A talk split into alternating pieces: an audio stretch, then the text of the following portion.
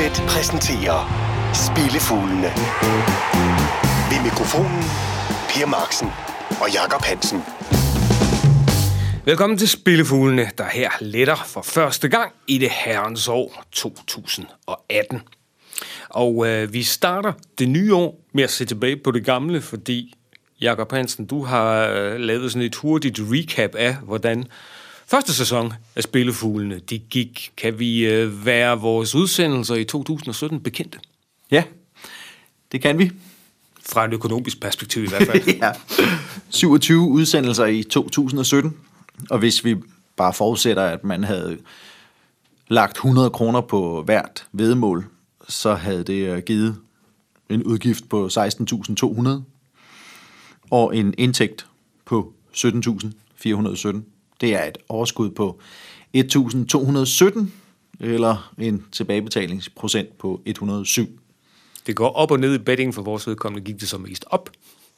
Altså, foråret, forsæsonen var fremragende, efterårssæsonen var, ja, ja, ja, det kunne have været bedre. Det kunne Men bedre. så godt som forsæsonen var gået, er det sådan, ja, så må man også forvente, at, det ikke, at man ikke ligefrem kan gå på vandet. Hvis man forventer det, så har man ikke gamblet længe nok. Men det ligger selvfølgelig også et vist pres på os, eftersom... Det er klart. Eftersom det nu Det skal, er... jo, det skal jo mindst gøres lige så godt Ja. i 18. Og det her er jo så en forårssæson, vi går ind til, selvom guderne skal vide, at der ikke er specielt meget forår over januar måned Nej. her i, i det indre København. Øhm, lidt tristesse i øvrigt, som vi kan starte året med, nemlig vi skal også lige, vi sagde et par mindeord i, øh, i en af de sidste udsendelser. Sidste år, og vi starter faktisk året med også lige at skulle have et mindeord, nemlig om Cyril Regis, som døde forleden. Det gjorde han 59 år, hvor ja. herre bevares.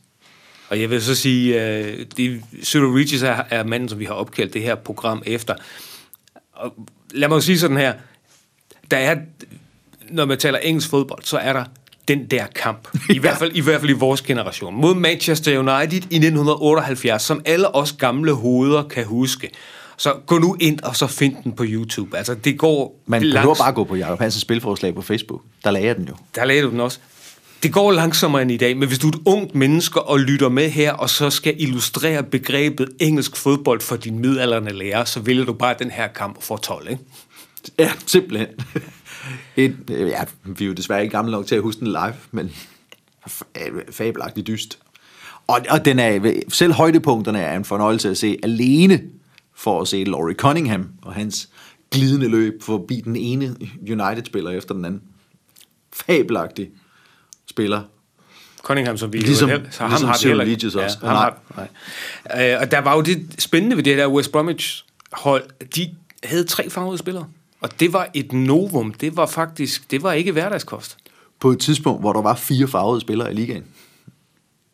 Så nej, det var ikke hverdagskost. Der var fire farvede spillere. Hvem var den sidste? Var det Viv Andersen? Viv Anderson, ja. Ja. Og Cyril Regis var kun den tredje farvede spiller på landsholdet. Og som jeg så i et, et mindeord om på uh, The Guardian, øh, efter hans dødsfald naturligvis, fem landskampe blev han noteret for. En Emil Heske er noteret for 64. Der er et eller andet skævt der, mente journalisten. Det vil jeg godt give journalisten ret i. Og så hørte jeg i øvrigt, øh, også i forbindelse med hans dødsfald, øh, Jonathan Wilson, den engelske journalist, fortælle, at en af grundene til, at Johan Cruyff i 1987 valgte at forlade Ajax, var, at han, han satsede benhårdt på at få Cyril Regis ind som afløser for Marco van Basten i Ajax. Og det sagde ledelsen nej til. Det var, skulle være en af de dråber, der fik bæret til at flyde over for, for øh, Cruyff, der derefter sagde, vi ses, og tog til Barcelona. Ja, det gik jo And så, the rest is history. som man siger. ja, Og historie, det må man også sige. den havde jeg ikke hørt før, den der.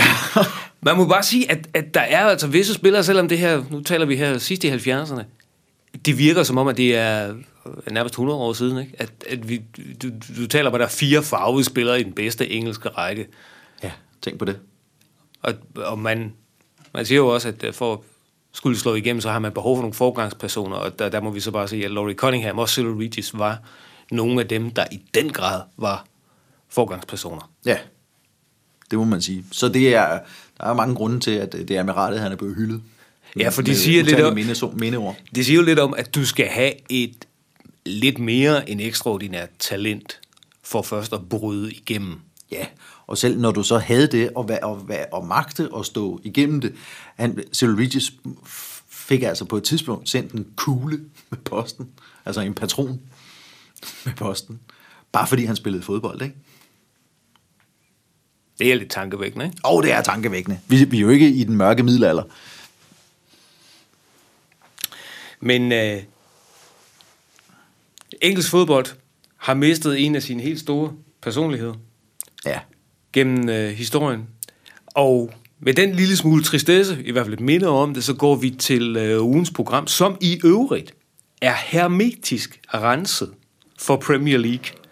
Det tager du dig så til gengæld af alle mulige andre steder i øh, Unibet TV og i øh, Sportsmagasinet, hvor der jo som altid vil være en fuld plade på Premier League Selvfølgelig. øh, senere i den her uge.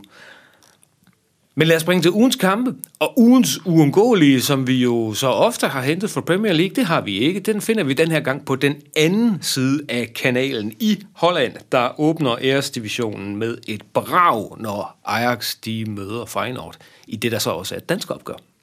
Det er det også, ja.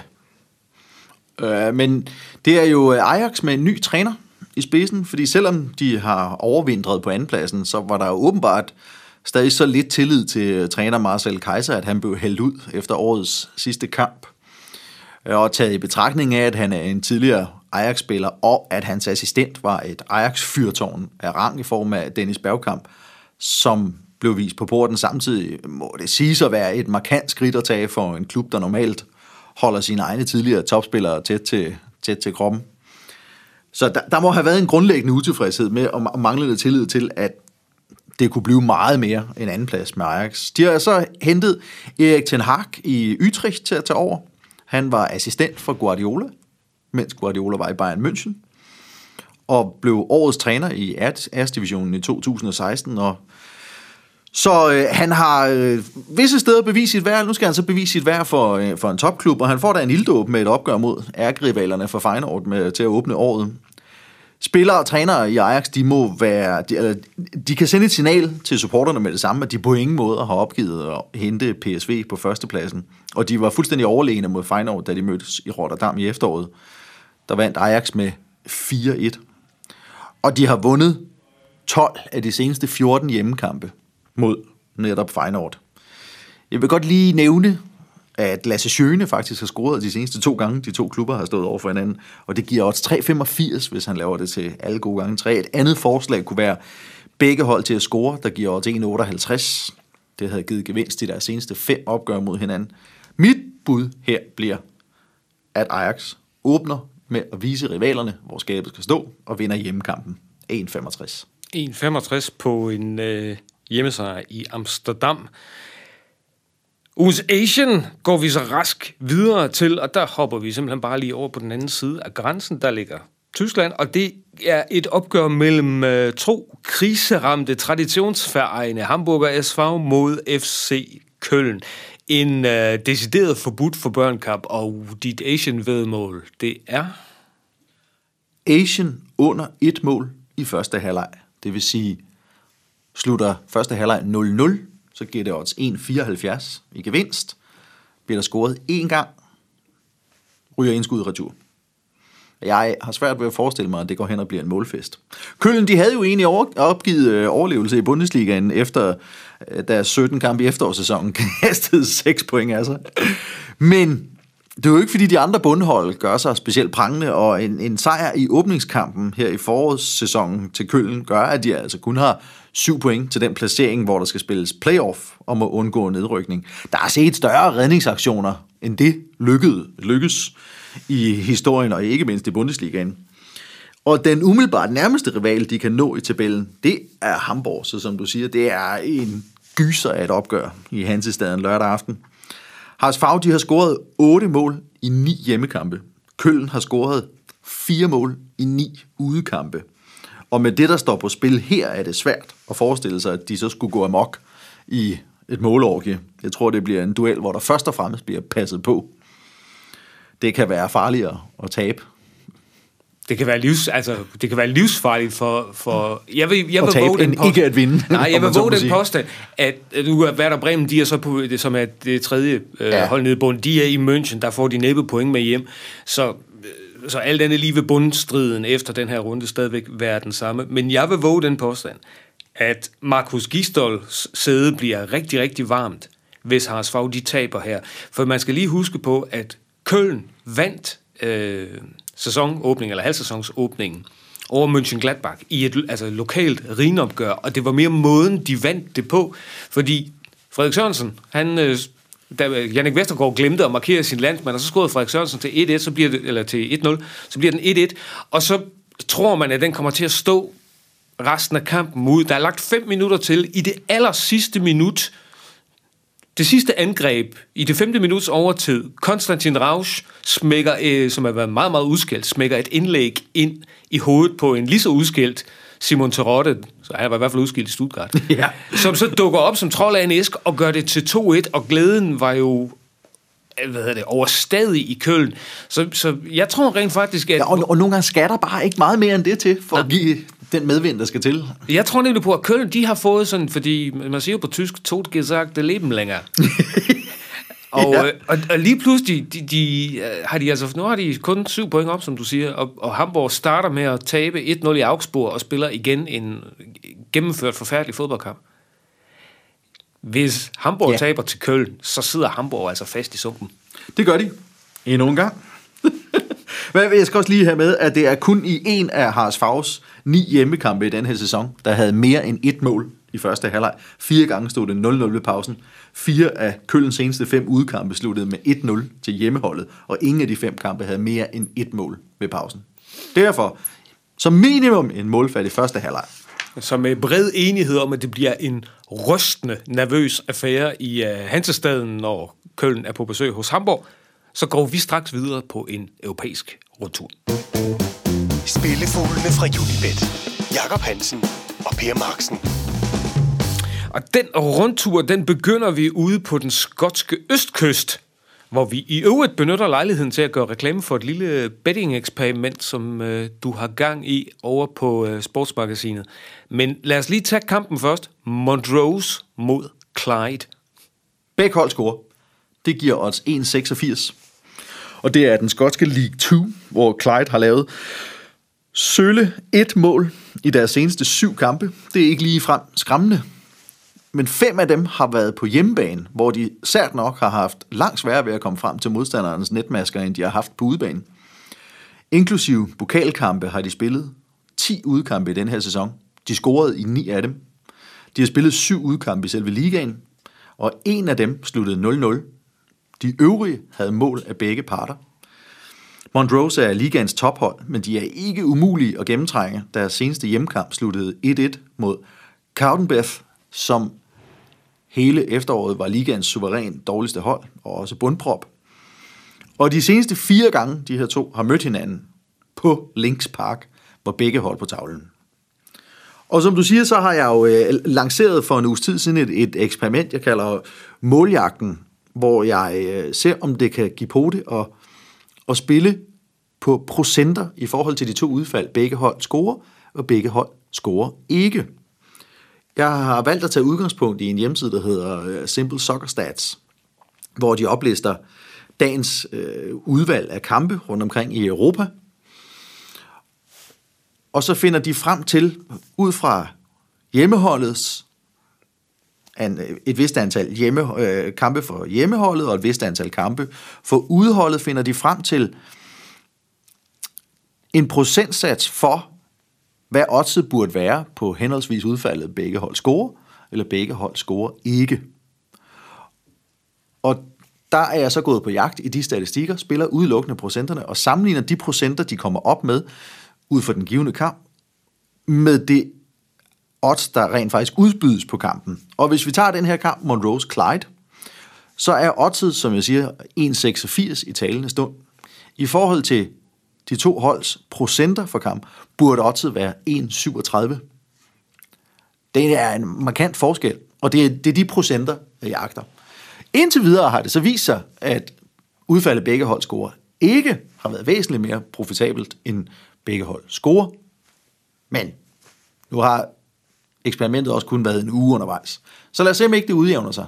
Vi, vi, Jeg tager i hvert fald en, en måned med det her. Ja, og så kan, og den kan folk så lige, det separate kan folk så holde styr på, hvis de kigger de faste artikler inde på øh, sportsmagasinet. Jeg har i øvrigt, øh, nu sagde du, at vi var nede i den fjerde bedste række, Scottish League 2. Vi kan jo lige sende en hilsen til vores gode ven, øh, studieverden på øh, Unibet TV, som næppe bliver fornærmet over at blive kaldt en golftosse.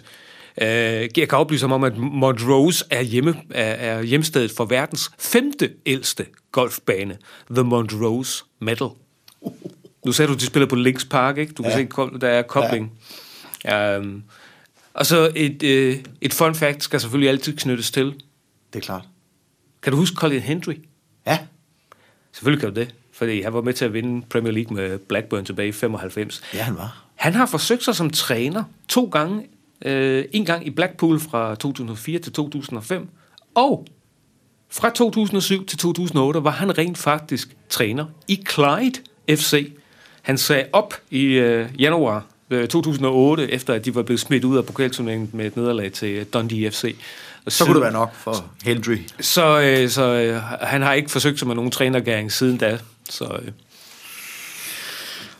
det kan også være, kan man ikke slå igennem i den skotske League 2? Er der måske er det måske skriften på væggen. man træner på topplan, man skal være? Det er det Ja. ikke. Nå, vi hopper fra den øh, skotske fjerde bedste række tilbage til den bedste tyske. Fordi øh, skal vi have kontrasten mellem en øh, traditionel klub og en kapitalklub, så kan den dårligt blive større, når SC Freiburg de møder RB Leipzig. Nej, det kan det faktisk ikke. det må man nok sige. Jeg satser på, at udholdet de stopper Freiburgs stime. Freiburg de er i gang med en meget flot serie på seks ligakampe i træk uden nederlag, og det er vereinsrekord. Men de trak godt nok noget på øh, Fru Fortuna i øh, deres udkamp i lørdags mod Frankfurt. Det var en udkamp, de burde have tabt. Det var tyveri ved højlysdag. Ja, det var det. og ved pausen, der lød statistikken på 13-0 i skudforsøg og 7-0 i hjørnespark i Frankfurts favør. Så er det jo selvfølgelig stærkt, at man så stadig får 1-1 med hjem. Men havde de mødt et hold med noget større killerinstinkt end Frankfurt, så var det gået galt. Og det killerinstinkt, det besidder RB Leipzig, i hvert fald på gode dage. Og de fik en rigtig god start på året ved at vinde 3-1 over Schalke 04, en rival i kampen om at slutte på en Champions League-plads. Timo Werner fik også omgående markeret sig med en scoring, så han er også ude af starthullerne. Der er nogle klubber, man af en eller anden grund har utrolig svært ved at spille imod, eller omvendt nyder at spille imod. Og RB, de har stor nyt at spille mod Freiburg, Ja, siden de- de, holder- op sammen for Bundesligaen. Ja, de holder fra rigtig meget af. Freiburg, ja. Ja. det gør de nemlig. De tre møder, de indtil nu har haft, siden de sammen rykkede op for anden Bundesliga. Dem vandt Leipzig 4-1, 4-0 og 4-1. Og er de kommet revitaliseret ud efter den der tiltrængte vinterpause, så har de rigeligt med våben til at stoppe Freiburgs serie. Jeg tager chancen på et Asian Handicap minus 1, der giver 3,20, det vil sige 3,20 i gevinst, hvis Leipzig vinder med mindst to overskydende mål, og en skud i retur, hvis Leipzig vinder med en. Med en enkelt pind. Ja. Nu, det der med, jeg sagde, kontrasten kunne ikke blive større. Nej. Jeg vil lige bare understrege, det er, at øh, SC Freiburg, de har 14.000 stemmeberettigede medlemmer. RB Leipzig har 17 stemmeberettigede medlemmer. Fordi ejerforholdene er skruet lidt forskellige sammen. Men bare lige for at illustrere. 14.000 stemmeberettigede medlemmer, og ja. det, er Ja. en, det er en klub med et stadion, der har plads til et par 20. De kan alle sammen være på stadion. ja. Lige præcis. 17. Så øh, Ja. Ja. Først Skotland, så Tyskland, og vi øh, slutter rundturen i øh, Spanien. Øh, lige inden vi går til kampen, så vil jeg gerne lige male et mentalt billede for dig. Kom inden det. den her kamp. Prøv lige at forestille dig, her er et super lækkert designer-toilet, skabt i det hvideste marmor og forsynet med alskens high-tech, heriblandt øh, indbygget netforbindelser og 14-tommer skærm til almen adspredelse. Og ud over dette hvide vidunder, så tager jeg nu en spand benzin og antænder det med et knips fra en Zippo-lighter. Er det ikke sådan cirka situationen hos de kongelige i Madrid? Jo, det tror jeg, det er. Og alle andre trænere end Zinedine Zidane havde siddet på det toilet, mens du antændte den der Zippo-lighter. Det brænder i den grad. Ja, det gør det. Det er lettere rystende, hvad der foregår i Real Madrid i øjeblikket. Tre hjemmekampe i træk uden sejr. To liga-nederlag i træk på hjemmebane. Uden scoring af Real Madrid selv. Ja, det er chokerende. Og selvfølgelig er det ramt på selvtilliden, men øh, truppen besidder, besidder altså stadig så mange kvaliteter, at det er et spørgsmål om tid, før der går hul på bylden. Og det tror du så, det gør, fordi de møder... satser i hvert fald på det. Deportivo La Corona kommer på besøg. det gør de. Og jeg satser på en stor sejr. Toni Kroos udtalte efter nederlaget til Villarreal sidste uge, at en hver, der havde set kampen og ikke mente, at øh, Real havde fortjent at vinde stort, de havde ikke klap forstand på fodbold. Lettere omskrevet. Normalt så vil jeg være meget påpasselig med at spille store handicapspil, men jeg er sikker på, at når Real først får hul igennem, så laver de et statement og smadrer deres modstandere. Og det tager jeg chancen på, at de gør mod Deportivo ved at vinde med mindst tre overskydende mål. De har lavet 40 mål mod Depor i deres seneste 10 opgør. Og seks gange har de vundet med mindst tre overskydende mål. Depor har allerede tabt 4-0 på udebane til Barcelona i den her sæson, og har lukket 38 mål ind i deres seneste 10 opgør mod henholdsvis Barcelona og Real. Minimum 3 mål sejr til Real Madrid, det giver også 1,88. Og med det fik vi øh, sluttet rundturen i øh, Europa. Men vi bliver i Spanien, for der er én ting, vi mangler. Spillefuglene fra Unibet. Og lad os så få langskuddet. Og det langskud, det tager vi oppe i øh, Baskerlandet, hvor Alaves, de møder øh, Madrid forstadsklubben Leganes. Øhm, Alaves, som jeg stadigvæk har et, sådan et halvkærligt forhold til, fordi de var den, Hvem ikke det? det var den ene part i, den, i en af de mest fantastiske fodboldkampe, jeg nogensinde har set, UEFA Cup-finalen i 2001, hvor de i fodboldkatedralen Westfalenstadion taber 4-5 til Liverpool efter forlænget spilletid, og kampen bliver afgjort af et selvmål i det 116. minut. Det, Et golden goal. det, det var så fænomenalt Ah, det var- kamp. Ja, det var mildest en fed kamp. Det er, det, det, det, det er længe siden, øh, og Alaves lever nu en lidt mere øh, anonym tilværelse i øh, midten af Primera Division. Ja. Jeg sagde, at Leganes kommer på besøg, og du ja midten og midten. I hvert fald den her sæson. i den her sæson. Ja. Og du sigter efter hvad? En beskeden hjemmesejr på højst et mål. Præcis. Altså et handicap-kryds. Ja. Det giver odds 3,55. De er, Alaves har været bundhold i hele sæsonen, men det er ikke så tosset, hvad de præsterer på hjemmebane. De har fire sejre i 10 hjemmekamp, og det er det samme antal hjemmesejre som eksempelvis Villarreal, og kun en færre end både Atletico og Real Madrid. I sidste weekend rykkede de for første gang over nedrykningsstregen i den her sæson, så selvtilliden må, må være øh, i orden. Inklusiv pokalturneringen har de vundet seks hjemmekampe i den her sæson. Alle seks uden at lukke mål ind, og tre af dem med 1-0. Så hjemmesejr til 0 var derfor også inde i mine overvejelser, eller sågar et ciffertips 1-0. Det giver os 5,75. Ej, nu skal vi også lige i gang med året, så jeg valgte en lidt mere forsigtig variant og satte sig som sagt på hjemmesejr med præcis et overskydende mål. Leganes har tabt syv udkampe i den her sæson, seks af dem med et overskydende mål. Derfor. Easy peasy, og til odds 3,55. Ja. Ganske fornuftigt. Og med det langskud, så er vi ved vejs ende i denne års første udgave af Spillefuglene. Altså en uh, sejr med præcis et mål til Alaves, når de møder Leganes i Primera Division. Andet sted i samme liga, der skal vi bruge en øh, uh, tremålsejr til Real Madrid, når de møder Deportivo La Coruña. Vi har i den tyske Bundesliga behov for et Asian minus 1, og så et total, når RB Leipzig er på besøg hos Freiburg. Vi vil gerne se begge hold på tavlen, når Montrose møder Clyde i den skotske League 2. Vi øh, har behov for en øh, halvkedelig første halvleg, når Hamburg SV møder 1. FC Köln i Bundesligaen lørdag. Asian under et mål i første halvleg. Og ugens uundgåelige er jeg hentet i den hollandske æresdivision. Ajax møder Feyenoord, og vi satser her på en sejr til hjemmeholdet. Hansen og jeg skal jo gøre en lille smule reklame for øh, vores nye tiltag på YouTube og Facebook, hvor vi i vores Schwarzrot Gold TV lige endevender den øh, tyske Bundesliga, kigger lidt tilbage og kigger lidt frem og kurserer lidt over tilværelsen i et kvarters tid til 20 minutter der. Den kan du finde inde på Hansens øh, Facebook-side. Husk, at du i øvrigt kan finde alle hans forslag inde på Facebook og på vores blog, der nu hedder Sportsmagasinet, og som du finder inde på unibet.dk. Som altid fyldt med analyser, optagter og meget andet godt. Er du til levende billeder, så tjek YouTube-kanalen for Unibet Danmark, hvor det er Anders Sigdal, der styrer løgene. Lars Jul producerede denne udgave af Spillefuglene, som regner med at sidde på vores pind igen i næste uge. Tak fordi du lyttede med. Spillefuglene fra Unibet. Jakob Hansen og Per Marksen.